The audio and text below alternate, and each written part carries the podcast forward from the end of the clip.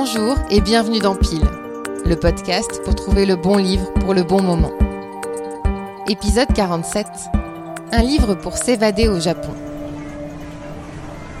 Cher Japon, je n'ai jamais eu l'occasion de te rendre visite.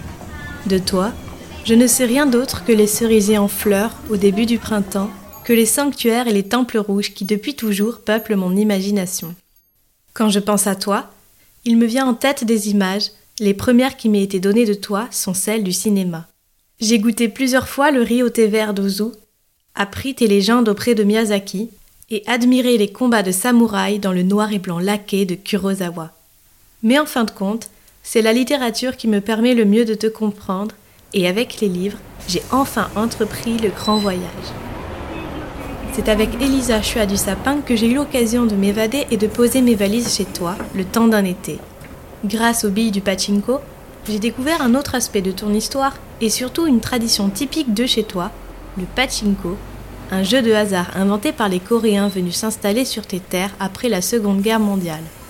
Entre la machine à sous et le flipper, le pachinko est devenu légion pour ta population et tu abrites à l'heure actuelle plus de 100 000 établissements qui alimentent un gigantesque marché. Dans les billes du pachinko, nous suivons Claire, une jeune franco-coréenne qui décide de passer l'été à Tokyo auprès de ses grands-parents maternels, exilés au Japon depuis les années 50. Le grand-père de Claire y tient depuis des décennies un établissement de pachinko baptisé le Shiny. À la fin de l'été, Claire a prévu d'emmener ses grands-parents en Corée pour un dernier voyage sur leur terre maternelle, mais les préparatifs tardent à se faire. Depuis qu'elle vit en Suisse, les liens entre Claire et ses grands-parents se sont distendus. Une barrière s'est dressée au fil des ans, barrière d'âge, de culture, de langage. Derrière les non-dits, il y a en creux cette douleur de l'exil qui ne se dit pas ou trop peu. L'extrait qui suit révèle leur difficulté à communiquer. Nous mangeons sur la table basse du salon. Mon grand-père amène la cuillère à sa bouche dans un mouvement lent, vacillant. Enfin, il aspire d'un coup, comme si le contenu laborieusement amené jusqu'à ses lèvres pouvait s'évaporer. De temps en temps, il repose la cuillère, remplit un verre de soju. Il le fait avec application, sa main tremble mais rien ne déborde. Ma grand-mère, penchée sur son bol, lappe vigoureusement, relève parfois la tête et me demande Is good? Is good? Je réponds tout bas C'est bon, oui. En phase 2, je m'efforce de manger aussi lentement que mon grand-père, retarder le moment où nous aurons tous terminé, que le silence se fera plus lourd entre nous.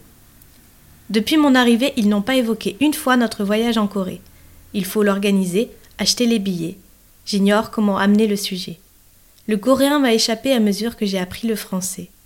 Au début, mon grand-père me reprenait. Aujourd'hui, il ne dit plus rien.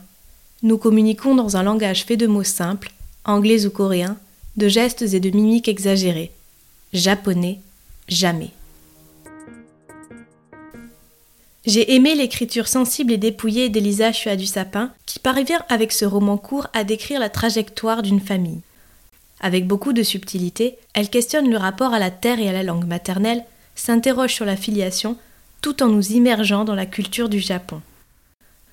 Grâce à ce roman, j'ai une autre image de toi, moins cliché peut-être, et j'ai aperçu une autre facette de ton quotidien. Je me suis glissée entre les machines à sous, me suis promenée dans les jardins aux allées bordées de ginkgo, j'ai beaucoup erré dans Tokyo, écrasé par le soleil d'août ou rincé par les pluies de la mousson tardive, en grignotant des beignets trempés dans du royal milk tea. Cher Japon, si tu savais comme j'ai aimé ce voyage, il me tarde déjà de te retrouver à travers d'autres lieux, d'autres romans, d'autres histoires de vie. Signé Émilie. Cela fait très longtemps que je rêve d'aller au Japon. J'ai même étudié cette langue pendant trois ans. C'est dire comme je suis contente qu'Émilie ait choisi cette destination. Encore un grand merci à elle d'avoir accepté mon invitation. Émilie Dezelienne est la créatrice du podcast La Page Blanche, dans lequel elle interviewe avec passion des autrices au sujet de leur dernier roman. Émilie a aussi créé J'écris donc je suis, un podcast dans lequel on suit ses réflexions de jeunes auteurs. Et comme jamais 203, Émilie sort chaque lundi un épisode de Minute Poésie. Vous pouvez découvrir tous ces super podcasts sur les mêmes plateformes que Pile et suivre les coups de cœur littéraires d'Émilie sur son compte Instagram, Émilie Dezelienne, tout attaché. En attendant de pouvoir monter dans un avion, elle m'a donné très envie de découvrir Les billes du Pachinko d'Elsa Choix du Sapin, publié chez Folio.